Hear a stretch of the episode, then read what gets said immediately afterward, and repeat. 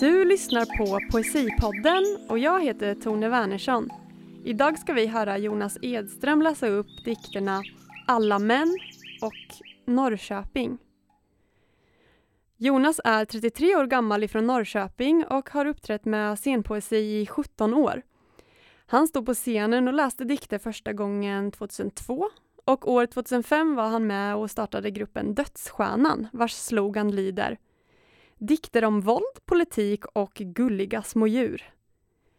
Dödsstjärnan arrangerade SM i Poetry Slam på Arbis i Norrköping 2009. 2010 vann gruppen guld i grenen triathlon i Poetry Slam-SM i Uppsala. Just nu är Jonas mest aktuell i Poesikonspirationen tillsammans med poeterna Mia Sandström och Kristina Schneider. Gruppen uppträder med scenpoesi och arrangerar poesievenemang runt om i Östergötland. Jonas har gjort många så kallade teampiece-uppträdanden, eller vad han själv beskriver som kollektiv kaospoesi. Teampiece innebär att man uppträder som en grupp på scenen och tillsammans bygger upp en dikt med flera olika röster genom att prata i munnen på varandra, ungefär som en kör. Personligen skriver Jonas mycket om förvirrade personporträtt, gråzoner och gränsfall. Han förklarar att hans dikter oftast genomsyras av politik och samhälle, relationer och frågor kring medmänsklighet. Snart ska jag och Jonas diskutera manlighet, men först ska vi få höra honom läsa dikten Alla män.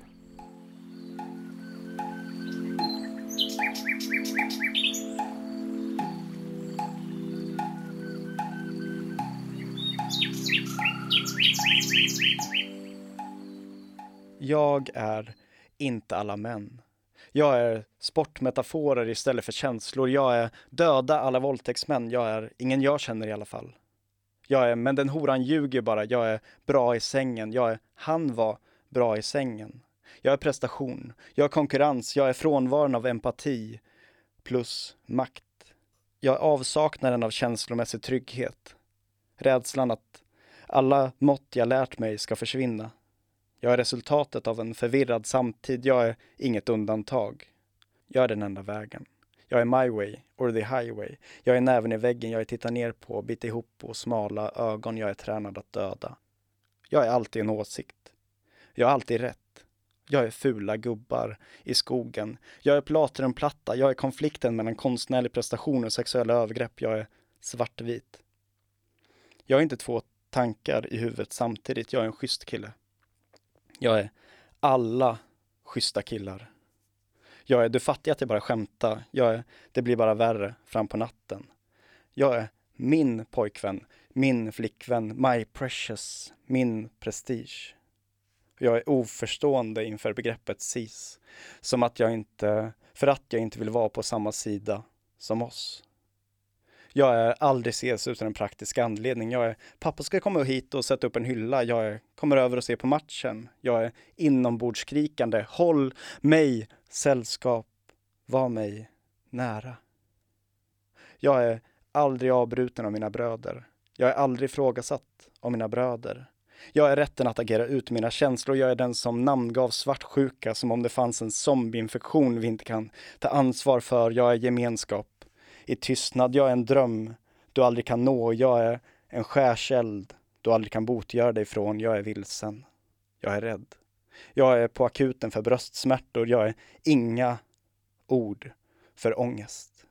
Jag är påhittade regler jag kan se och känna smärtan av. Jag är inga ord för det. Jag är bögtestet. Jag är uppriven hud med suddgummi på armarna. Jag är valet mellan kärlek och ett brutet näsben. Jag är kostnaden för valet att stå utanför. Jag är fikapåsen jag lämnade till din sambo. Jag är döende tillsammans med min stolthet. Jag är krigsmetaforer istället för känslor. Jag är inte alla män. Jag är bara en. Jag är vilsen men välinformerad. Det här är mitt ansvar. Det här är vårt ansvar. Bollen är på vår planhalva. Vi kan dra tillbaka våra styrkor om vi bara... Jag är alla människor. Jag är alla män.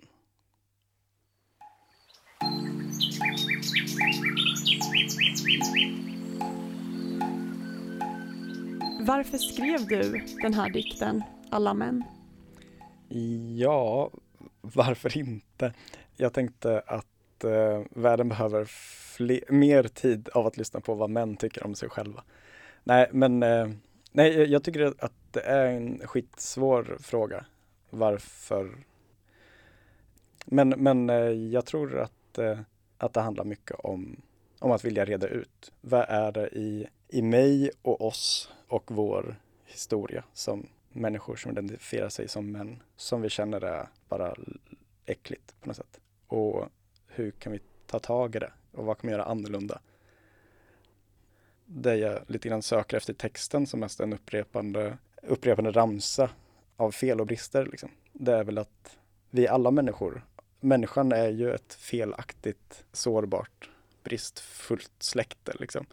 Och problemet är ju att män har haft makt sjukt, sjukt länge. Och kan då liksom låta de här bristerna gå ut över andra på ett sätt som grupper med mindre makt och inflytande inte haft möjligheten att göra. Och det är den stora farliga biten. Att när det blir norm så är det ganska farligt. Är den här dikten skriven utifrån dig själv? Eller är den mer liksom allmän, att du har tänkt? Ja, ja alltså, vi, vi kan säga att eh, jag brukar vara tydlig med att skilja på det man inom poesilära kallar för diktjag och författare eller skribent. Som i den här texten säger jag är på massa olika till. Och, och, en del saker är helt uppenbart att jag är inte alla män, eller jag. Så, så på det sättet handlar det inte om mig. Eh, men absolut, den handlar ju om alla, mest om dåliga och en, kanske någon bra sida av eh, manlighet. Mm. Mm. Vad har du för egna erfarenheter av destruktiva mansnormer?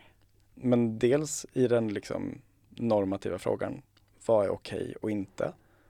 Både könsroller och, och alla andra normer är ju någonting som vi människor måste brottas med hela tiden.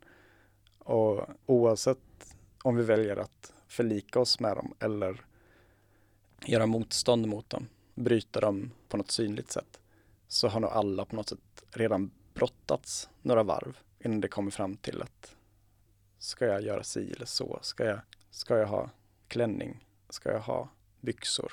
Alla, alla könligt kodade beslut. Ska jag ligga med någon som har det könet eller det könet? Eller ska jag, får jag bli kär i den eller den? Jag tror att på det där indirekta normativa sättet så, så berörs vi ju allihop. I det mer personliga så är det ju att jag, jag känner väl att mitt, mitt ansvar som man är väl också att ifrågasätta lite grann varför jag gör på ett visst sätt. Då har väl jag ändå varit så här lyckligt lottad att ha haft liksom massa härliga människor omkring mig som visat på andra former av, av identiteten, vad man kallar för machokultur eller liksom sådär. Men det är klart att jag också har fallit i de fallgroparna och, och sådär.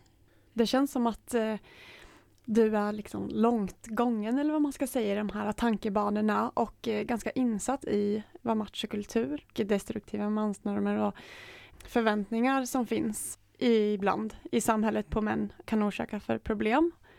Men det jag har upptäckt är att det kan vara svårt att prata med män om problematiken med machokulturen utan att det ska kännas som att de på något sätt blir eh, påhoppade eller känner sig beskyllda hur tycker du att man ska prata om det? Um, ja, det, det, är, det, är ju en, det är en bra fråga. Uh, jag tror att kanske, kanske att män då är rädda att, eh, att behöva vara perfekta där också. Liksom. För eftersom det ligger i vår självbild av att vara perfekta och lösa allting, som typ MacGyver är min enda 80-talsreferens. snubbe kan uppfinna vad som helst med ett gem och ett suddgummi den, den sortens ideal som vi strävar efter. Liksom. Om vi ska applicera det på att ta hand om vår egen skit också, då måste vi också eh, vara superhjältar i våra egna känslor. Det är väl ett område som män inte har riktigt, riktigt stor erfarenhet av. Så jag kan tänka mig att det är därför som många män bara kastar tillbaks frågan som så här, nej men jag är inte alls, vi är inte alls så där illa, det är inte så farligt. Någon form av rädsla för att själv behöva lösa alla problem. Liksom. Jag vet inte, men jag håller ju med dig om, jag, jag känner ju också igen fenomenet. Att eh, det är svårt att prata med män om varför män inte alltid är bra. Mm. Mm. Tack så mycket Jonas. Och nu ska vi få höra Jonas Edström en sista gång läsa upp dikten Norrköping.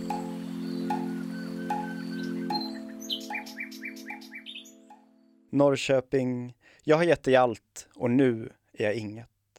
Norrköping 37 kronor 50 öre ett kvitto på ombordavgiften från Östgötatrafiken 24 juli 2018. Jag står inte ut med surret i skallen. Norrköping, när ska du sluta blänga på mig det jag går? Jag mår bara skitträligt, låt mig vara i fred. Norrköping, när ska du bli magisk igen? När ska du låta skrytbyggen falla, blotta dig för mig? När ska du blicka på dig själv upp genom ruinerna? Norrköping, när ska du färgsätta ditt stadsbibliotek? När blev dina parker fulla med burkar tomma på glädje? Jag är trött på dina hemska krav. När kan jag gå in på ICA Klockartorpet och köpa sajtspett med bara mina charmiga smilgropar? Norrköping, när ska du bli värdig dina tusende nyanlända adepter? När ska din musikhuvudstad utses av sina gatumusikanter? Din puls slår för fort för mig. Jag har inte skrivit klart min egen ansökan. Det måste finnas ett sätt att nå ett konsensus mellan oss. Jag såg Märta Frans vid tågstationen. Jag tror inte hen kommer tillbaka.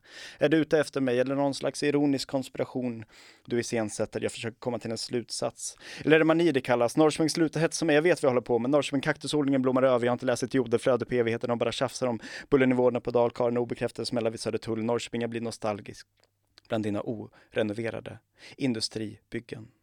Jag och Moa gick våra rödsvarta tåg över samma gator.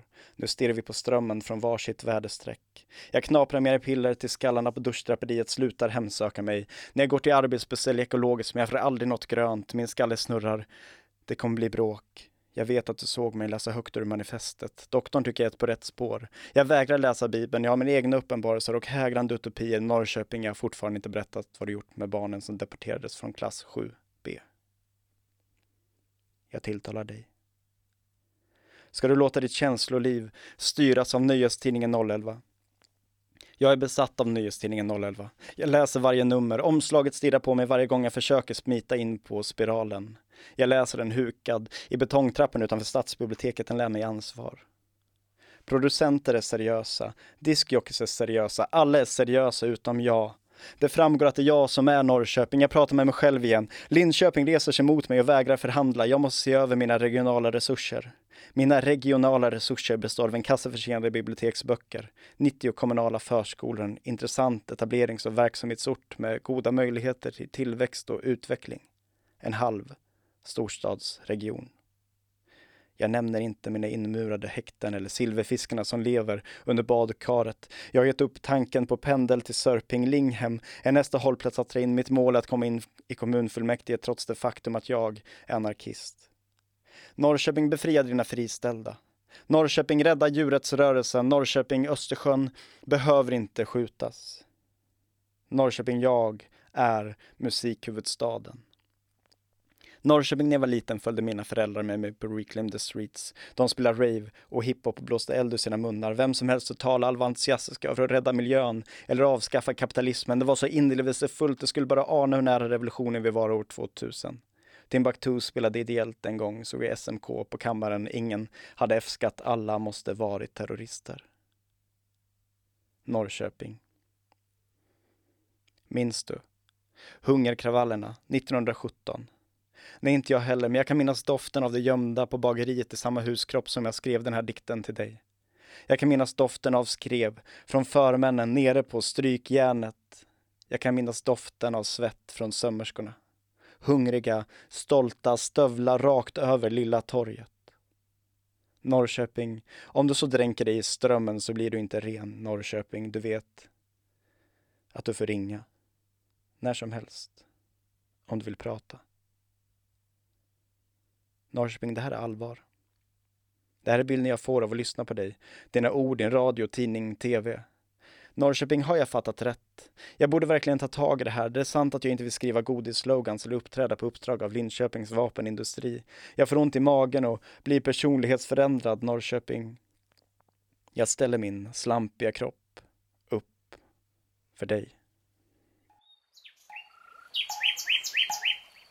Om ni vill höra mer av Jonas och följa det han gör så kan ni gå in på Facebook och klicka er in på Poesikonspirationen Vill du följa oss eller har du någon fråga? Då hittar man oss på Instagram och Facebook under Poesipodden.